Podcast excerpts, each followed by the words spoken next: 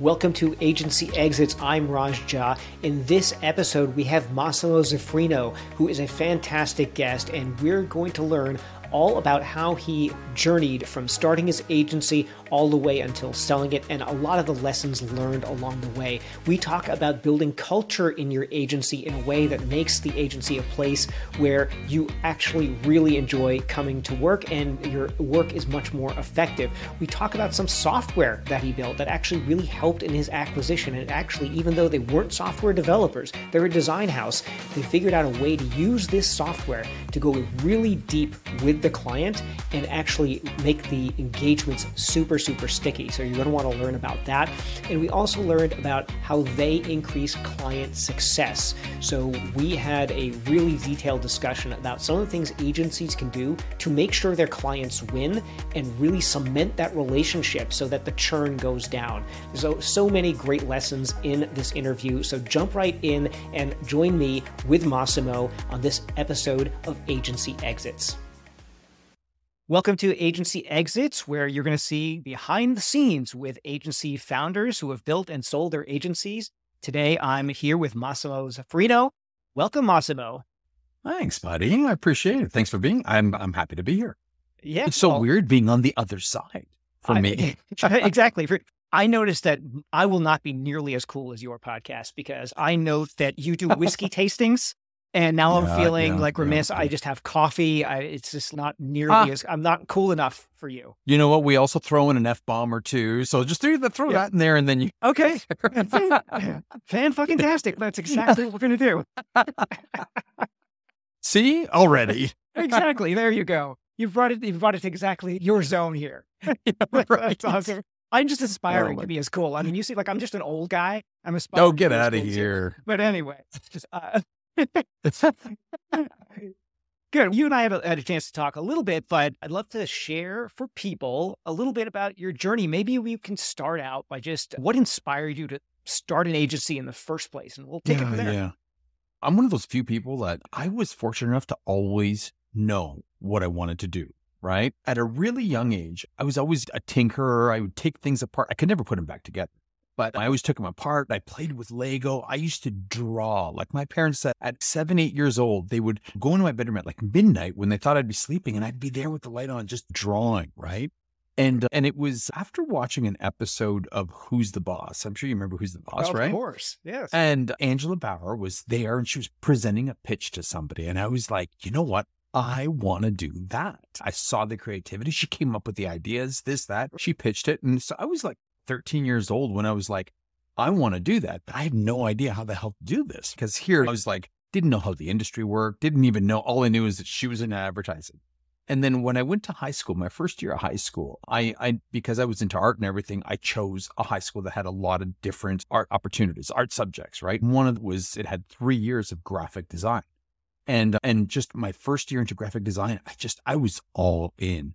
I was all of a sudden my doodles changed from like little characters to little ads. Instead of drawing like little hiccups here or ornaments there, I was drawing logos. I was just making stuff up, right? And then uh, it was the end of my first year, and I think I ended up getting like a 96 in the course. I'd never had anything like that. I was just right. like, because up until then I was a solid B student, B, maybe well even done. C. Yes, exactly. But but this I excelled. It was incredible. And then the teacher afterwards, she was extremely inspiring. She said, "You know what? You told me you want to own an advertising agency. This is how you're going to get there. She's, you've got a skill. You, you know how to put things together. You're creative. You can get there by being a graphic designer. And so that was perfect. So it was literally from grade nine, first semester of grade nine on, every single job I took, every single decision I made, I always knew I was going to own an agency one day. And then it actually was more like I was like 15 years. It was a year after being in a graphic design my girlfriend, my first girlfriend, right? Her father sat us down one day and gave us a piece of paper and uh, the classic thing write down a goal for the next 10 years. Okay. Something for 10 years. So he said that and instantly, first thing in my mind, 10 years, I'm going to own an advertising agency. Here I am, 15 years old, naive. Right. I knew it. I graphic design. I knew that that was how I was going to get there. And I was like, oh. so every decision from that point on was taking me closer to that goal. And I remember that, right? It's as a 16 year old kid. I was going to go look for a part time job, but I'm like, well, I can go wash dishes, which is going to do nothing, or I yeah. can go take a retail job and learn how to sell. And then I was like 18 years old. And before college, I decided to go work at a little photocopy place, right? So I learned how print worked, right? And then I went to college. And then even all everything I took in there, I just every decision I made was to take me that to that point. And then of course I went to college for graphic design, struggled, not because of the course, but because the profs there were so different than they were when they're trying to teach you design, it's very restrictive. Here, right. I had already had three, four years of freelance business as a teenager. And granted, I probably sucked, right? But I was making, I was doing it. And so here I left high school. I was already on a computer. I already knew the future, where the future was going. And these guys were like telling me to pump the brakes and, uh, and pull back. And I was just like, I can't because I'm on a mission. I got to get there. And uh, it was the best thing that could have happened. So it was after my first year of graphic design teacher told me straight up, you're never going to make it in this industry with this attitude. It's just like, what a horrible thing to tell anybody, especially somebody like majoring me. it. I mean, it's like, yeah, exactly. Right. Because I was just like, that yeah, before. that's it. Now you're all screwed. So Right. I, um, I, so then that was my mission. So I jumped out of that course. And then there was a second course called advertising and design. And that was the course I should have been in from the start because I was always a passionate designer, but I didn't know how the rest of that world worked. And this course taught me everything else. It taught me marketing fundamentals, taught me about media sales and how to place buys. And then it gave me the bigger picture, which is what was lacking. And it was mm-hmm. the best thing I could have done. So I was still a passionate designer. I was still going to learn how to do everything I wanted to do. I was just, that was just in me to be a graphic designer. But that advertising and design course made all the difference. And then that is what then took me out. I finished that, graduated that one, thank God. Didn't have any issues with anybody in that course. Um, but I remember, so then I started my agency about a year after college. wow. Just Straight- opportunity. Straight, through to the agency. You, Pretty you much, right? I Not did an co-op. accidental agency owner. Like It, so it was no, I was just, I was, and I knew that, and and it was great because then it was probably about year seven or eight of owning my business. I remember going back. I was asked to come back to the college to teach, and sure enough, I was taking the elevator, and in comes that specific teacher who was like, "You're never going to make it." And I remember looking at him, and I was just like, "Do you remember me?"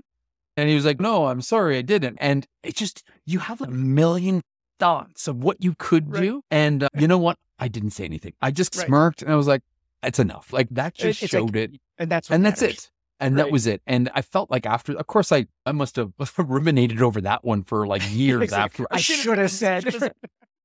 But you know what? It was it was just the fact that it was like it was a perfect circle because here it was this unfortunately somebody who was supposed to be inspiring and uh, and they totally weren't and that's okay. Maybe I was a lot more stubborn as a young kid. Maybe he maybe they were right. I don't know. But you never tell somebody that. Yeah.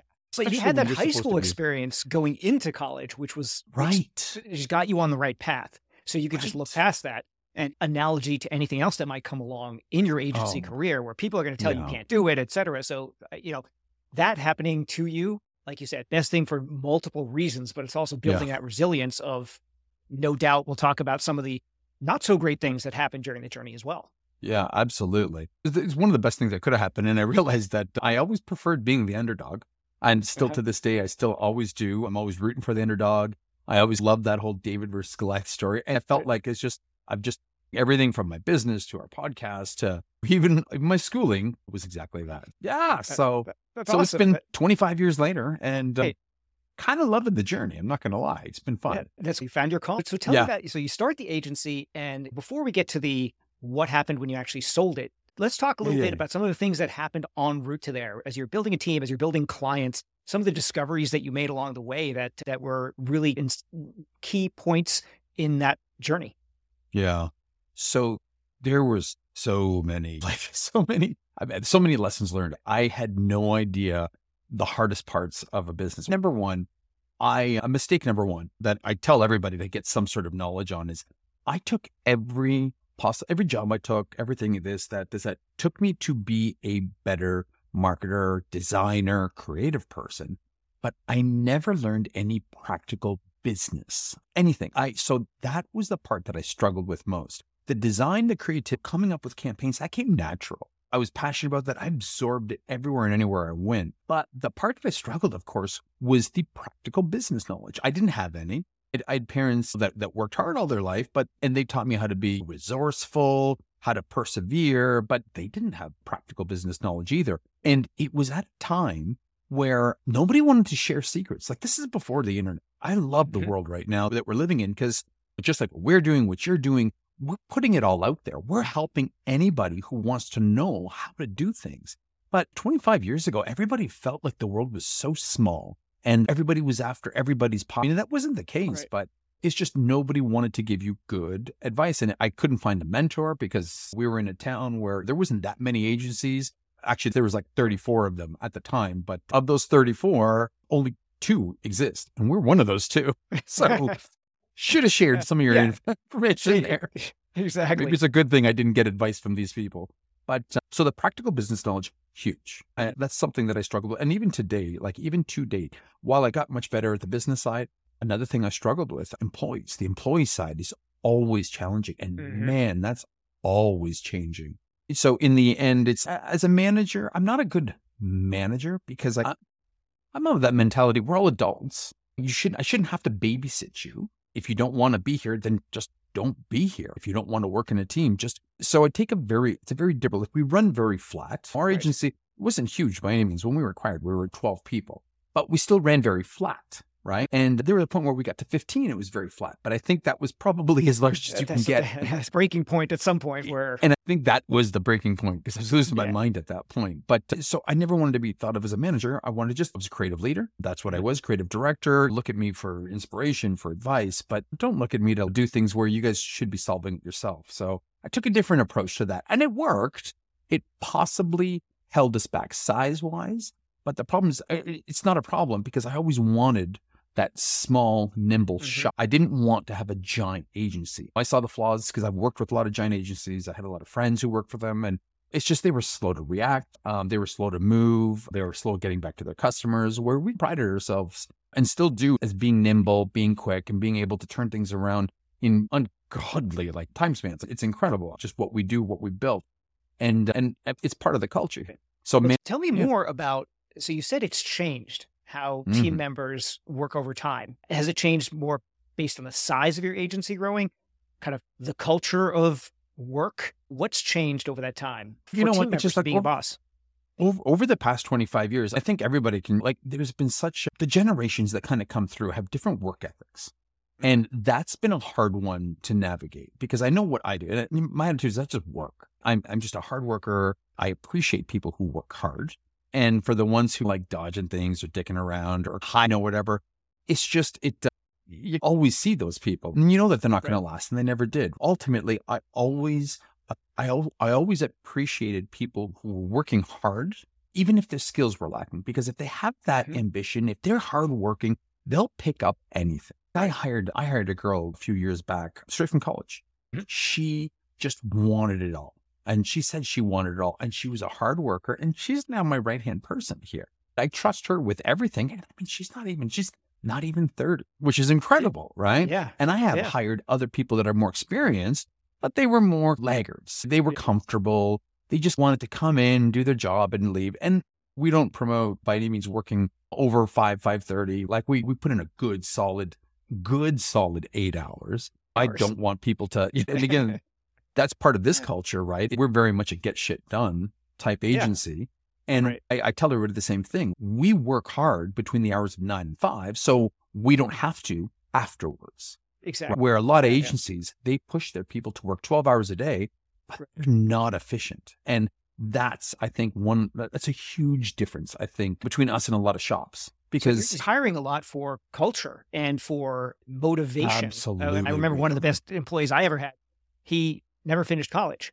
He yep. came to work and do video work for us, but his work was amazing. And mm-hmm. he was the most dedicated guy. And I never asked anybody to work nights or weekends, but Absolutely. he would be. And I was mm-hmm. like, Sean, stop. You don't have Relax. to do this. Like, but I want to do this. I was like, okay. Absolutely. you want to, great.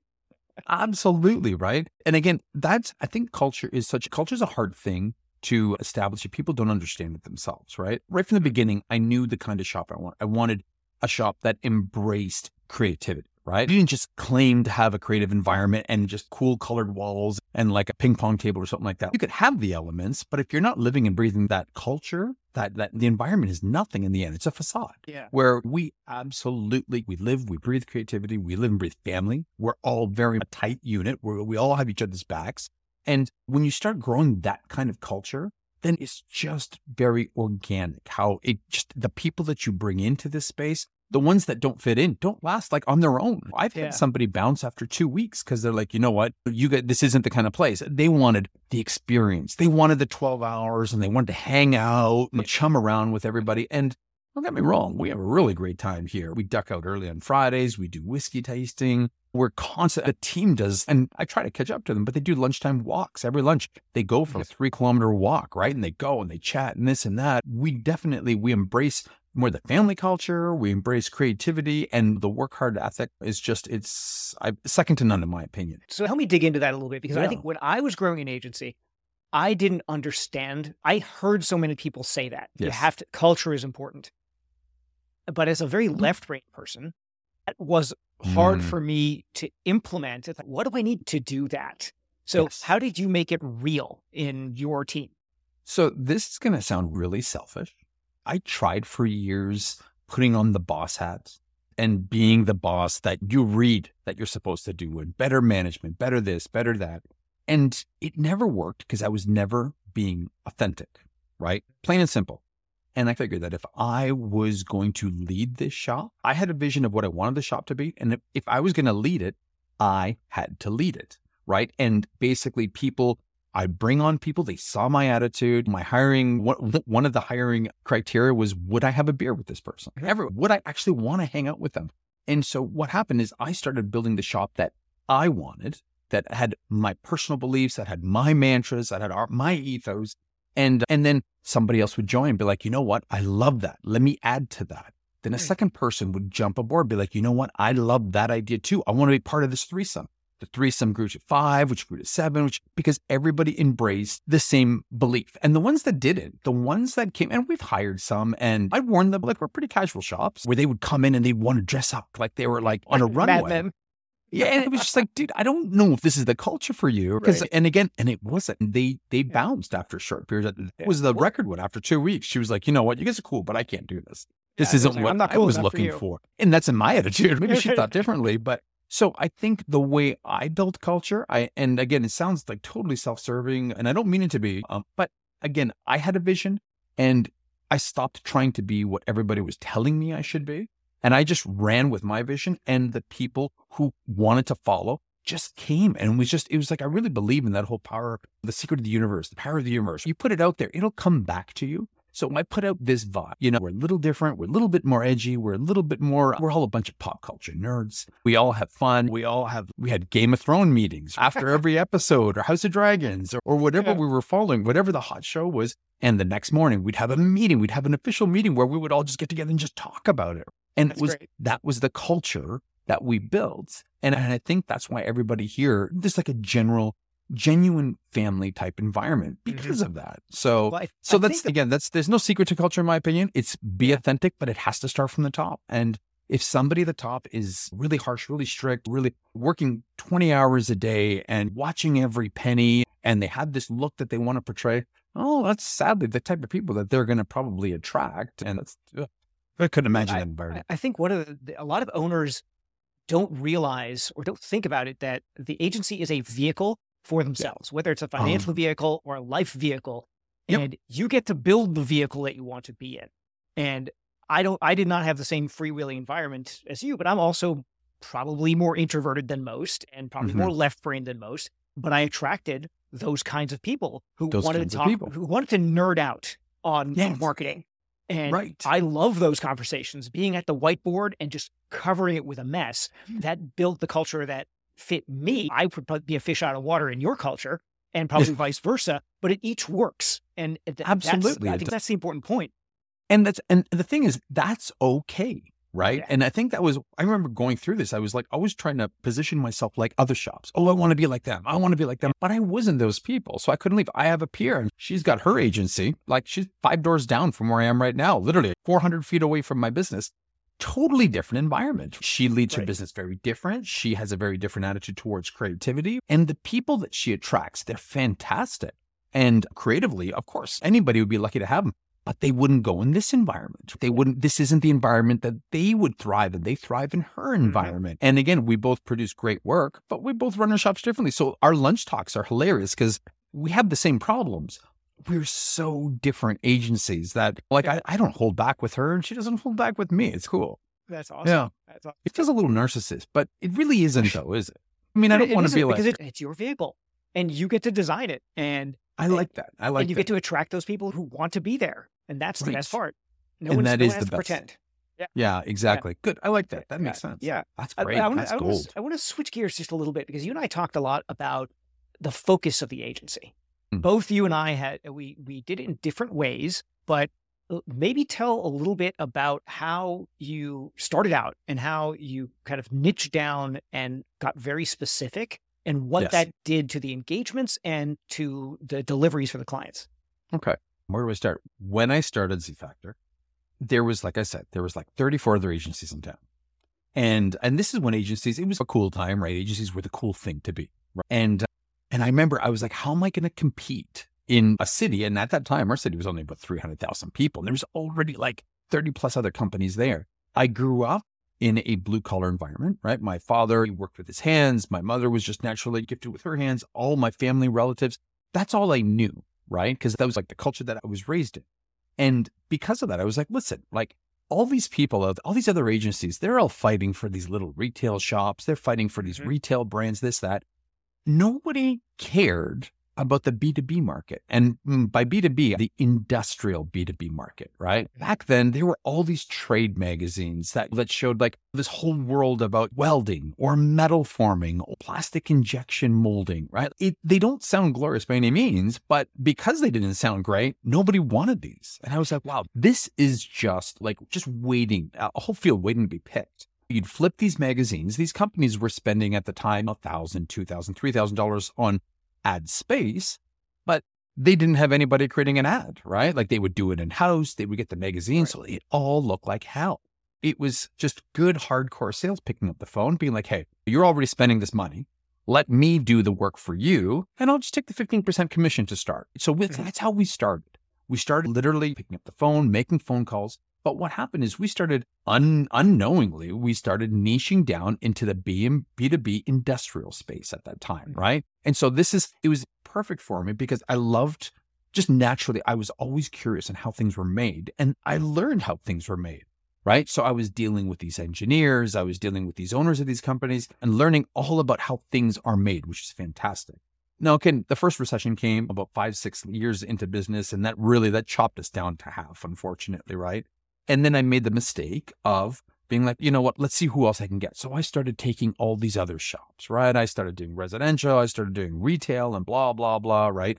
And I became more of a generalist agency. And I didn't realize that's what was happening, but we were struggling all the time, right? Because we mm-hmm. were taking any job and everything was like a hunt or a, you know, hunt to eat, you know, type of environment. You'd kill Yeah. something, you'd eat it. Then you'd have to go and kill something else and you'd eat it. And uh, it was just, it felt really sloppy and loose and scrappy, right? Because it was just ongoing and growth was harder. It was slow because now I had all this com- competition out there. And uh, then with some really cool things, we started adopting the internet. We took what we learned offline, online. We totally jumped online. We understood how those two worlds should work together because we had experience offline. And then we Mhm. started learning online. And so we were early adopters of tech, and uh, which was perfect because what happened is all those other agencies didn't want to make that jump. So then I could see all the other agencies starting to disappear one at a time, one at a time, one at a time. And then what happened? It was about year 15 we were in business. And no, actually, it was about year 14.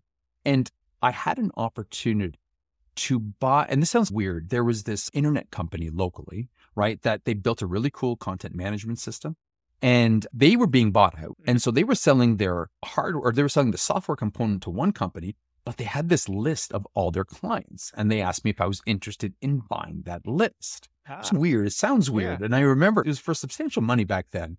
And, uh, but my father's look is this is going to cost you the same wage as a salesperson would for a year. But these are people who are using this content management system. And now, you know, you have an employee who knows all about this content management system. So you can continually service these people, which was perfect because then this was our entry into tech, right? right. We worked with all these engineers in the B2B space but now it was like we're learning all these tech engineers and how they think. So we already learned, we already knew how they thought, how they acted, what they, so it was really easy to get into their minds and help them out.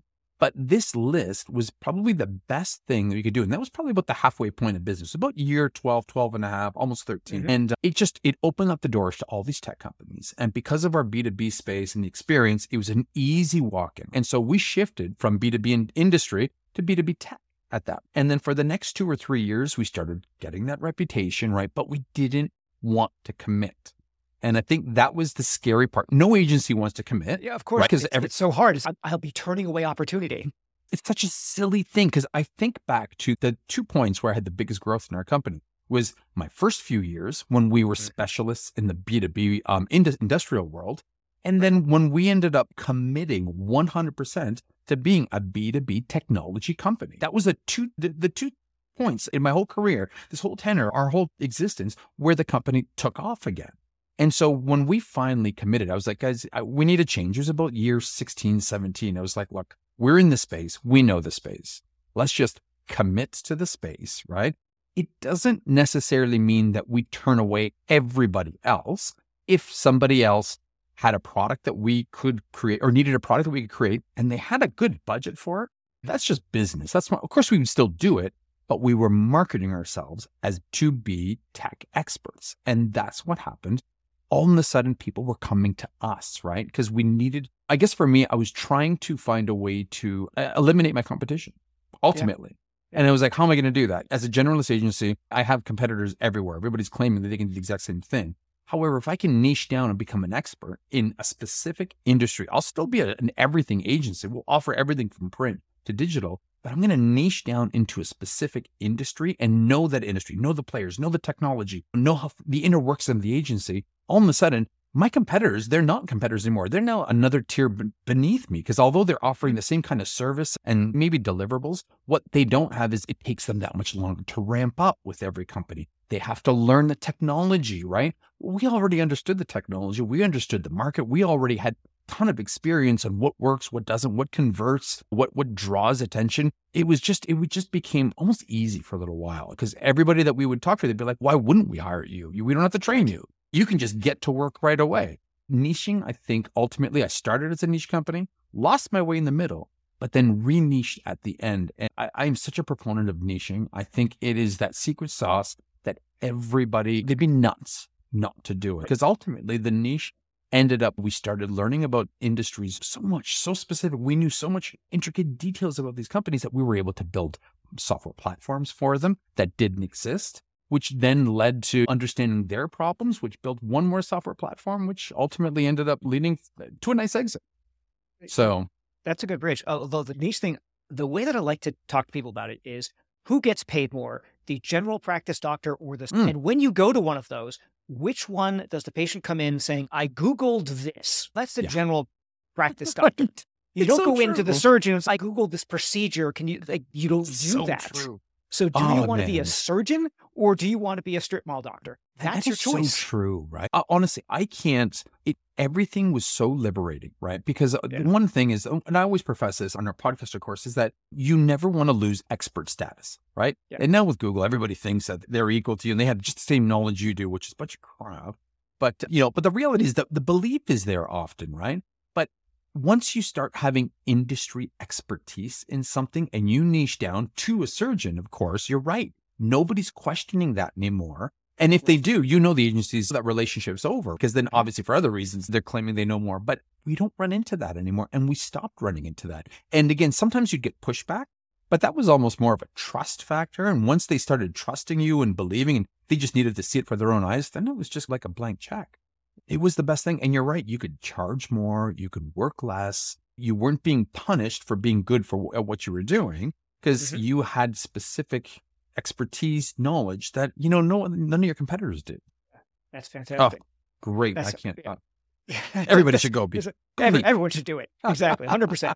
So let's talk about that software because I think that is a really good bridge into the discussion about how your acquisition came to be. So talk a little bit about that software because that was that's a really fascinating thing that you did.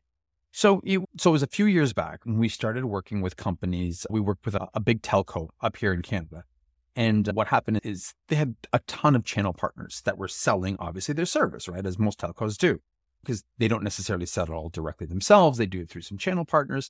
But the problem that they were running into is their channel partners would bastardize the telco's brand. You know, what they would do is they'd take their own initiatives, they would open up Word, they'd slap right. something in there, they'd add their own flourishes on top, they'd skew it, they'd stretch it's it. all deformed and yeah. Oh my God. It was like, it's a branding disaster.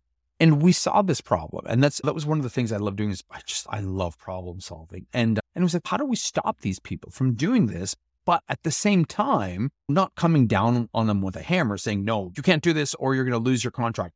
We had to figure out a way on how to actually give them a reason to continue with the partner and to continue using collateral and sales material in the best possible way.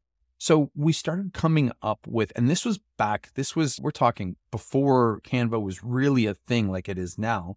And we just, we came up with this platform for them initially. And this was really early days of just, we'll build your collateral. It's on brand, but we will leave specific areas for the customers to be able to tailor things, customize, add a message if they want, add their contact information. And this was really early days. And obviously, they loved the idea because it worked. Their channel partners jumped onto this because now they were getting this incredible high quality brand material that they could put their logo on, save them time, save them money. They didn't have to hire a graphic designer, and then they would just execute on that that was the first iteration of this platform, and it worked really well with this telco.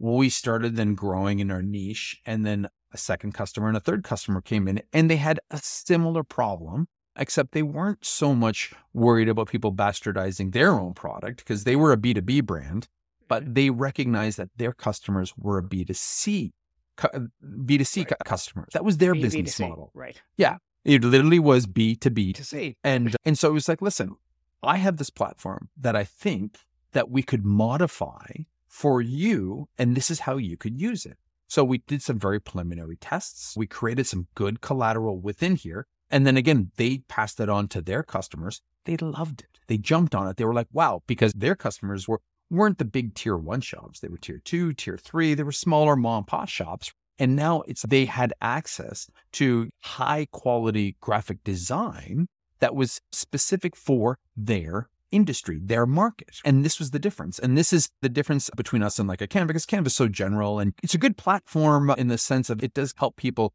through that creative, create good quality looking material. But the part that still lacks is the marketing behind it, the branding mm-hmm. behind it, right? You still have to come up with the right messaging. You still have to come up, know what actually is going to work with your market or not. So because we had this industry expertise, we were able to create a whole set of collateral, not just how to sell to their market, but then how to light up certain areas if that they were entering into new markets, how to expand their footprint. We were giving them tools that help them grow their business as well as just market their business, right? Mm-hmm. Launch guides, startup guides. And again, and if, we wouldn't have been able to do that if we didn't have the industry expertise that we did. All so ultimately, yeah, it goes back to, and again, anybody can build a software platform, but building a software platform that actually serves a purpose, totally different start, right? And yeah. I think that was big mistake a lot of tech companies do is they'll just they'll build the tech first and then they'll try to find the market for it after, which I think it's a huge mistake. Yeah, but, it is. Um, you go on and on about this. That I think actually agencies are the perfect incubators for software.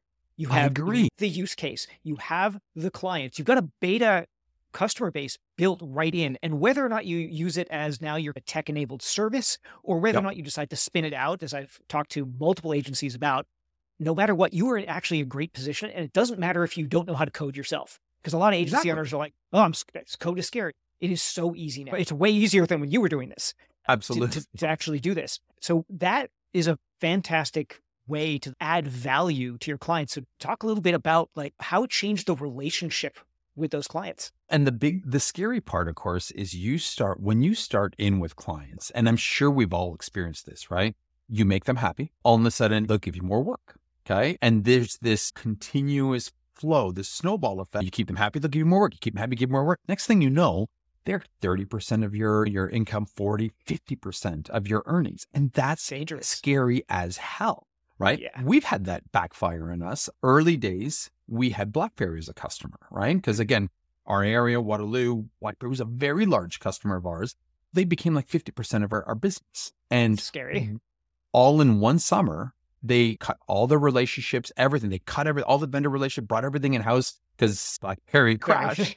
and and what happened? Our business collateral. That's it. We were done, and we were easy to just. We were the collateral damage that got affected in this. I overnight, I our business dropped by over fifty percent. I had to almost within two weeks just get rid of people who I'd grown to love. Our staff dropped down to three people for a little while, and that was it was scary as hell, right? Yeah, fifty percent um, drop in billings is more than fifty percent drop in profits with fixed overhead. So absolutely. people forget this. But... that's what I mean. So that's why we went from ten to three very yeah, quickly. Exactly. Yeah. So I never wanted that to happen again. One of the challenges is trying to make, and this is something that I'm a firm believer in, um, make yourself indispensable. Like land and expand right? When you get in with a customer, figure out how you can get yourself deeper within that customer, deeper within their culture, their company, their like their employees and become indispensable if you can. Now, granted, everybody is to one degree or another dispensable. This software platform was our in that kind of, we knew that once they started rolling this into their business model and started offering it to their customers, and as their customers grew and jumped on, like it went from 50 customers to 150 customers within six months without even us knowing. All we we saw an uptick in the server, and it was just like, what just happened there? And then they kept on bringing in more, and it got to a point where you know, not saying that, and again, not to get overly cocky by any means, but it became part of their business model, which mm-hmm. then gave us that extra bit of security, right? So now, even though we're always trying hard to keep them happy, and as everybody should, of course, we now became part of that company. So now, even though they were our largest customer or our second largest customer, we were almost indispensable, or at least that's what we were striving to be. And then again, we ended up doing that not for one customer, but then for two, and then for three customers which then ultimately ended up leading to somebody being interested in the software and the relationships we had. And they thought it was a perfect fit for them. And it was a smart business decision. They wanted the software. They used the software for their customers. They liked the software. And they said, you know what? We, this is a perfect fit. The cultures work. We want you to join our culture, our company, and help us grow while continuing to grow yourself. And mm-hmm. it was an, it was a really cool I never thought that this would happen as an agency, and we all dream about it. But this was, I knew if this was ever going to happen, I had to niche and I had to come up with some sort of product that separated us from everybody else so nobody else could touch. So whether we were an agency or we were a software company or both, in my opinion, that's ultimately what led us into something, a good package that, you know, and we weren't looking by no means. I wasn't looking to sell in any which way, shape, or form or be acquired. And but it happened and it happened at the right time with the right people. And it was just um it just breathed some new life back into us. That, the company's a fantastic company. They again, giant company. And they help bring internet to underserved and unserved areas. Like there's over 20 million people in the US that don't have access to high speed internet, which is incredible to believe. So yeah. they're actually going and they're bringing fiber internet to all these communities. So it's a very honorable type of business, right? They're helping these small communities, you know, from beginning to end, from like securing funding from government or private, all the way to turning on the switch and operating it. And they're even helping them market in these areas. And our platform now is a huge tool for this company because it's helping now all their customers market their new services to, to all their towns because these people have no idea how to do this.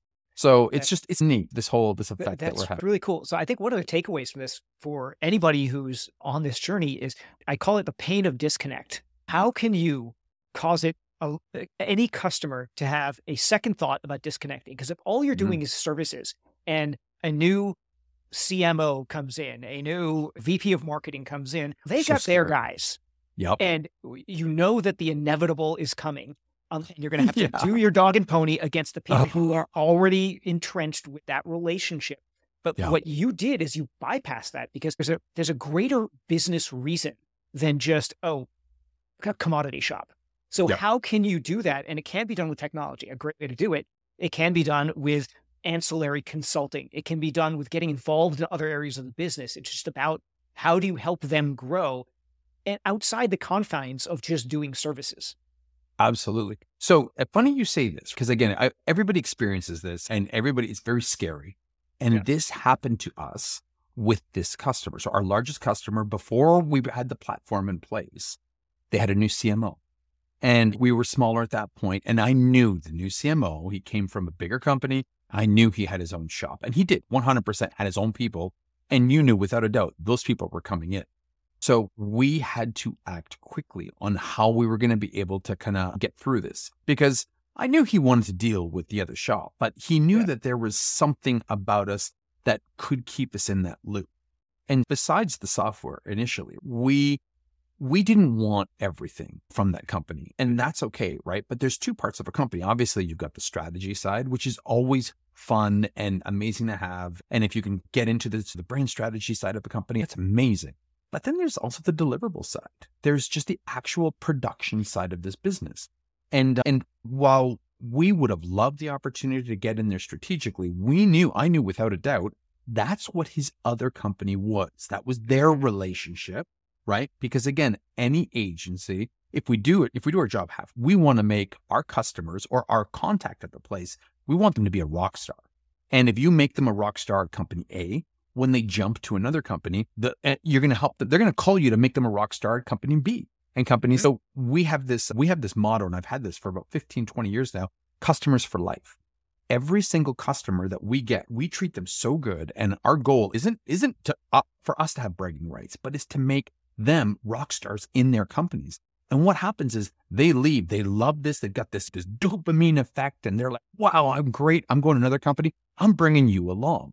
And mm-hmm. that has been our single biggest lead source. You know, hands down, our website's horrible, right? We've never had a, we've never had salespeople actively go out and look for work, right? We really haven't because our reputation was that we were a get shit done company. And so we treated people so well. They brought us along. They brought us along. That that was a huge part of our growth strategy. But when it came to this company, we had to make a decision on how we were going to pivot or position ourselves within there because I did not want to lose them at that point. And at that point, they were only a quarter of our business. Although this other company was a strategy shop, okay, what they weren't was a volume shop. And we were used, we were small, we were nimble. So we were very, we were happy to be like, you know what? We're the get shit done people. We know we're the Mhm. get shit done people because we did it with other customers. We built a platform internally for us software wise that would enable us to easily take requests from the customer, put it in queue, and then act on them. And so what happened is we started cranking out higher volume jobs with this customer to the point where last year, with this one customer, we cranked out over 1,250 different projects.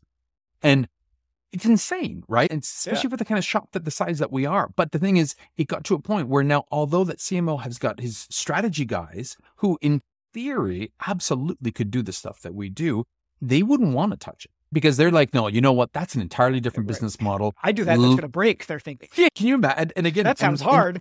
It's just, and you get into routine. We built a shop, and again, we're able to do this between nine and five hours because we've got software to help us keep it all organized. It's not your typical project management software that's big and bloated. This is small and nimble, but it keeps things mm-hmm. on track. It keeps the customer informed, and again, the software as a, was a huge part of how we got shit done here, which in turn attracted us, had other customers be attracted by it because they're like, wow, if you're able to crank out that much work for them, what can you do for me? And so Right. it would, again, it's that whole idea about finding a niche within a niche. And Yeah, we were okay with that. Exactly. And I think this is a cheat code that you found and I also accidentally found in Mm. B2B particularly. And that is that by uh, making your customer look like a rock star and not the Mhm. customer, the company, making the economic buyer Yes. the rock star. Because you have to think about it. That person has hired you based on whatever management has told them their objectives are, which means that, that company has internally said, this is what success looks like. So if Yeah. you track their objectives and you make them look like a rock star, you are doing both what the client wants as a company and what the individual will be successful for Absolutely. and they will love you for it. So Yes. th- it, that's the cheat code. So don't just think, oh, we're doing the right thing, we're doing the right kind of work. No, make them the success piece. Absolutely. They have to. And again, it's if you do it right and you're able to make them the rock star, even when they leave, The, exi- the company is still sticking with you because they still can rely on you. You're in, you're integrated. And we just had that happen three times already this year. And we're only like, we're not even halfway through this year. We've landed three new customers and it's, and, You and we the old the one, you other get the new one. It's fantastic. It's the best My thing ever. God, it is amazing. I love that about that space. But again, I swear about the customers for life. Wow. I can't, yeah. I can't stress enough that it's, I feel like that was something that, how do people not do this? So your acquisition uh, uh, was they found about out about you through the software, and that's how. So it was pretty organic. You didn't go put yourself on the market. You did Nope. not. You weren't actively looking for it. It was just Nope. it came about, and it looked like a great, and you and you went with it. Absolutely. So what happened was actually they they were a customer first. They were a customer that was referred to us from another customer. Okay. So our largest customer referred us. They needed a small project. We made a small project. This company was small at the time. They were still early stages, but they had ambition. And it was just like, I remember having these conversations with them. And I remember these early stage, con- and okay, we're all going to roll our eyes when we hear this. I remember having the conversation with who is now, I guess, technically my boss, which is amazing. She's, you know what? We're small, we're nimble right now, but in three years, we're going to be a billion dollar company if everything works out fine. And I'm sure you've heard this before, but if you work with us now and help us get to this point, I'm going to make sure that you're rewarded in the end. And we've all heard this, right? Yeah. And we all are like, yeah, all right, Oh, okay, yeah, whatever, all here it comes. Rolling eyes. I remember looking at her and I was like, you know what? I've heard this a thousand times, but when you say it, I actually believe it. And it's true. It was the best thing I could have done because you learned about their beliefs. Their culture was so similar to ours. There's such good people there that they're like, when they get got to this growth place, they were like, look, we need a team. We have, we've already grown now.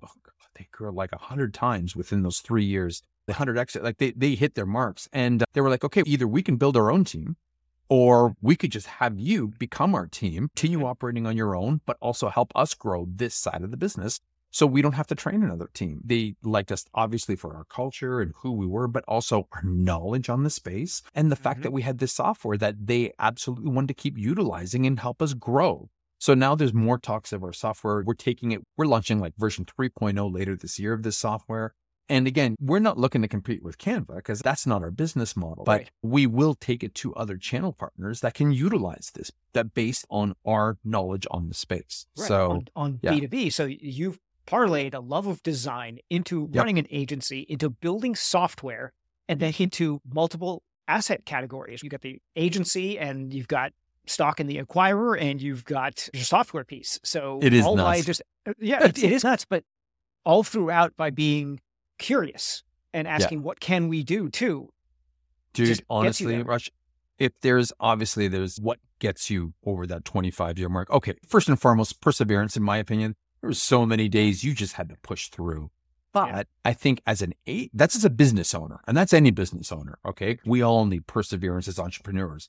But as an agency owner and as a creative person, curiosity was key. I think it was the number one skill set. And I tell that we profess that to all of our listeners on the Angry Designer podcast. I tell graphic designers once you lose that curiosity, you might as well just hang up your hat because it's mm-hmm. that curiosity that helps us understand how businesses are run, helps us find those problems that we need to solve and ultimately end up to these these great you know i don't want to say great payday a great final solution rather we help the customer we help ourselves and then we end up growing all together so Yeah. if it wasn't for that curiosity we wouldn't have recognized those problems because we wouldn't have been asking questions to find out what problems they had and then we wouldn't have been able to like be curious enough to if we could actually solve them even though we weren't tech people at that time we didn't know how to Yeah. program but we figured it out Yeah, exactly.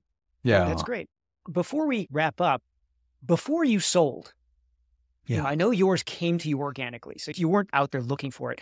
Are there things that you wish that maybe a few years before you're like, yeah, if I had known this five years before, if I had known this, then it could have been even a better outcome in one way or another. Are there things that the past you're like you wish you could go back and say, oh, do this or don't do this? there was i often hear people i've had people always tell me do what you're good at and pawn off or sell off or move off everything you can't and i never understood that because i was too busy counting the pennies right mm-hmm. not looking at the dollars and so i think i should have made earlier investments in bringing on people that could actually help me as opposed to trying to do it all myself. And again, this goes back to the whole generalist versus being a specialist, right? When you're a generalist, you take everything, right? And you're essentially counting all those pennies and worrying about all the pennies where you're just blind to dollars out there because you don't have enough foresight or knowledge into that space. So had I known a lot of this, I would have probably brought on, I brought on like a, an EA, not that she was an EA by any means, but she helped me like hone down what I was good at and tried to unload what I wasn't good at. So it ended up be, mm-hmm. being like a partner in crime that, you know, can help me get through those times and then focus on. So I definitely think we hear that a lot, but I don't think people take it serious enough. And I think that uh, was one of the biggest changes in how I operated. It made me happier. It made the company healthier. It well, it really helped energy with the culture. Too. It gives you energy to be creative when you're not uh, checking the mail or whatever's like really irritating so to you. It's so true. It's so true. And man, those things add up so much. An entrepreneur, like a, a, big struggle for the entrepreneur is always the bottom line. And you're thinking, oh, I'll just work later. I'll throw in a couple hours here, a couple hours there. But you really need those down hours to just recharge. And I don't care if you're in the creative industry or, you know, if you're a landscape company, you need those, you need to unwind because it helps you think clearly the next day. So I definitely, I would say I'd recommend people think of that earlier on. And I honestly do regret leaving the niche initially, right? I lost mm-hmm. sight. I figured it was a big market. And oh, there's business everywhere. But that's such a bad attitude because even as a niche, there's business everywhere. Right? right? It's just, it's just wow, how much it was like a superpower that I wish I tapped into earlier, which I felt I knew, but I didn't realize. Right. I saw the growth in the B2B industry space. And it wasn't until we recommitted to the, the B2B tech side of things that I was able to make those two connections. You know, that was a big one too. Those are great. Those are great. So, yeah. Yeah. Any advice that you have for folks who are earlier on on the journey? You've talked about getting an EA. You've talked about niching Niche. down. And then we talked a little bit about people and culture as well today. Yeah. Any other thoughts that, because uh, obviously agency exits, these are people who are interested in what does an exit look like? What what's the road to that? Any other thoughts that uh, we could leave folks with? You know what? Honestly, it's hard to. I think the part that felt like it was. I always knew that it was going to be a struggle to sell a service based company, right? Because you don't have you don't have you don't have control of your customers. You can all you have is goodwill thereafter, right? And so nobody's really. And sometimes people will buy your client list, right? But there's more to it than that. There's long term contracts associated with that. It goes deeper than just what the eye sees. I think that whole idea of trying to make myself or make our company indispensable to a company really resonated well because that started changing our mindset from being service based to like product based and trying to figure out how we could productize what we did. And oddly, what made a difference was our PM software, our project tracking software that I was talking about. That was a first huge step because even though it was all the service was all behind there, right? Customers didn't see that. They saw a product. They logged in, they saw something slick. It was great. It worked well for them. They launched their project with then all of a sudden magically get done behind the scenes. They didn't know if it was elves or if it was all computerized. It just magically got it, done. It didn't matter. Uh, it did exactly. It turned into a product. And I think that was that's ultimately how you have to think if you do have this whole long-term objective of trying to become acquired it really made a difference, that software, because it really did change us from even though we were a service based company, we were perceived as a product based company because they kept on being like, oh, if you need that, just they weren't saying put it, send it over to Z Factor. They were like, put it in launch list, which was the product that we have. And they're like, just add it to launch list. It'll get done. It'll get done. It was this magic portal that, and it was perfect for them. So again, it became such. So now with our one customer, with one customer, our largest customer, they have over 75 different people launching projects in that platform. Now, some of these people are only doing two or three a year. Some of them are doing 20, 30 projects a year. But again, this portal, again, has become such a pivotal part of how they operate that it's just, it changes us from being strictly a service based to more of a, I don't want to say commoditized us, but it definitely changed it. That's for sure. You've built value. You've built value beyond oh. just that you've built an asset and that asset is a business process in someone else's business. So yes. I think that's a fantastic way of, of thinking about enterprise value because the enterprise value is the cash flows that you have. It's also the intellectual yeah. property you have. And that a business yeah. process is intellectual property. So you created something out of nothing with a piece of putting a piece of software in between yeah. what would otherwise be an email and you've magically created value. I think that is a, an amazing takeaway. Absolutely, absolutely. And I think there's a couple other little tidbits of things that happened over the years. For so long, I, I tried to find a partner. Oddly, I tried, I tried. And, and apparently everybody wants to be your partner when they have nothing to put bring to the table. but give me half for it. Yes, give me for another. oh, I love that. But ultimately, I remember saying, screw it. This is never going to happen. So I'm going to just now do this myself. And this was when everything changed. This was when the culture changed, when I mm-hmm. tapped into who I wanted the shop to be, not what other people told me or what I thought was cool, who I did. And I followed my passions. I made sure it was based on what I enjoyed doing. And ultimately, I mean, it's insane because we got to the point where we got rid of all the crap that we didn't like. We got rid of pay per click. We bought, got rid of media. We didn't do any of that stuff. We ended up becoming that creative boutique that everybody said was impossible to do in a town this small. And we rocked it because again, right now, it doesn't matter how small our town is. The right. world is the giant. world's your client. Yeah. And, and that's exactly it. Do what you do parts that you love because then it doesn't feel like work. And it really never did. Once I figured that out, like the past 10 years have been glorious because again, it's just, it's felt like a creative shop. It's been a journey of passion. I've enjoyed every part of it, right? I stopped doing the stuff that I hated doing and I just, I started appreciating everything I loved. And then again, you do that, then the money will follow. And that's how it all worked out in the end. Yeah, that is amazing. That is that's a fantastic story, Massimo. Thank you very much. Uh, this no. has been great. I think there's about a whole bunch of lessons that anyone can take away from this, applying their own agency. Where can people find out more about you, about your podcast? You've got a whole bunch of things going on. Where can yeah, they uh, right? learn more about that? Yeah, I think right now, pretty big on the podcast. Right? It's it's been it's again when we talk about passion, chasing passion. Although I love my company and I'm still actively involved in running it, and the creative director still of Z Factor and proud of it. But it was finally my time to get back and through COVID, through all that whole experience of being locked down, we started this podcast called the Angry Designer Podcast. And it was targeted to graphic designers. And I guess UX designers can jump in on that, or even interior designers, really. And it was just to address the struggles that we had. This isn't another create a logo program, although we do address a lot of these ideas and tips and design principles, but we also get deeper and we talk about the problems, ageism in the industry, right? What happens mm-hmm. when you burn out, how to bounce back from that? How do you deal with really crappy customers or demanding timelines? Like we talk about the things that nobody else wants to, probably because they feel it, it may be politically incorrect to talk about that kind of stuff. Mm-hmm. And right. we're just like, the hell with it. This shit needs to be heard. And yeah. uh, with that being said, we started the Angry Designer podcast. Our growth has been fantastic. People who cares about the growth? The part I love most is we let everybody know, just reach out with problems, reach out, say hi, whatever. And we try to respond to everybody. And just some of the people, when people are telling us how we've helped them get out of being burnt out or how we help them get a job or how we help them understand this more or like get a promotion, it's just, it's so rewarding. So I feel like this has taken this to a whole new level, right? Because I've always been a passionate graphic designer and nobody would ever help me before.